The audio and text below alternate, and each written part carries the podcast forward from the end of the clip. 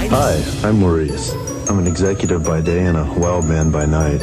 Hi, my name is Phil. Most of my friends call me Big Phil. I play guitar. And I like lasers. If you're looking for love, then listen up, because Jamie's in the joint and the Date Doctor is on The Damon Scott Show. Get the right intro, my gate!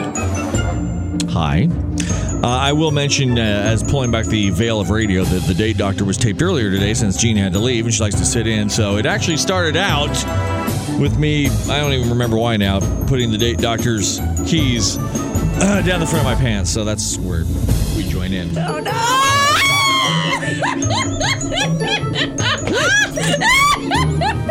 I'm a germ. You fucking suck. You have no idea what kind of a germaphobe I am.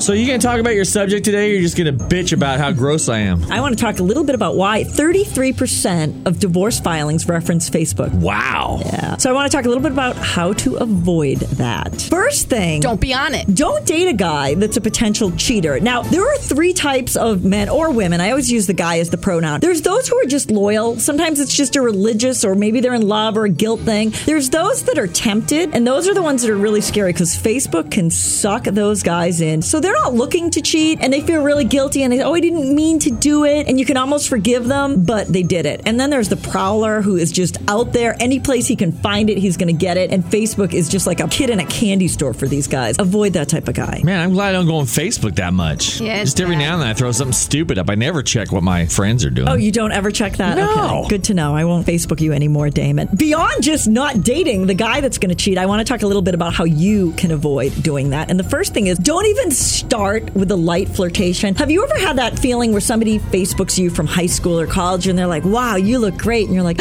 oh my God, he thinks I look great. And then you start getting that little giddy feeling and then you write back and say, you look great. Put this into perspective. If somebody is suddenly flirting with you and being complimentary and trying to pick you up on Facebook, chances are they have an issue and they're doing this with like multiple women. So remember, you're not so special. You're just falling for this sort of player that's trying to manipulate you into believing that. So be really careful. I think it's just so impersonal. If you are in a relationship and somebody's trying to flirt with you and it seems like, wow, this guy is really into me, this feels great, he's giving me all this extra attention, be honest with yourself. This initial thrill and excitement of some new guy giving you attention, it's going to fade. And if your relationship that you're in is actually a pretty good relationship, you could actually blow it by carrying on some stupid flirtatious relationship with some guy that it's going to fade away. That was anyways. probably innocent enough, but will be perceived as no, you were cheaty cheater. A lot of people will say, is it cheating if you flirt on Facebook? I don't know if it's technically cheating in a court of law, but if you're lying to your spouse and you're gaining this thrill and this pleasure from another man, I think that that is painful and it doesn't matter if it's cheating or not. It's crap. The last thing is if you are really, really tempted to go out with this old flame from Facebook that is flirting with you, end it with your current relationship because at the end of the day, everybody is going to be so much happier if you could walk away and say, something's missing. If I'm this tempted, walk away and then you're free to do whatever you want with your little Facebook fantasy. How about just good old fashioned face to face speed dating? Speed dating's coming up Wednesday night. We got our over 40 event this Wednesday night. There you go, Gina. I know. Now, the perfect for following me, week huh? is for Gina. 28 to 44 is the following week for Gina. Ooh, that was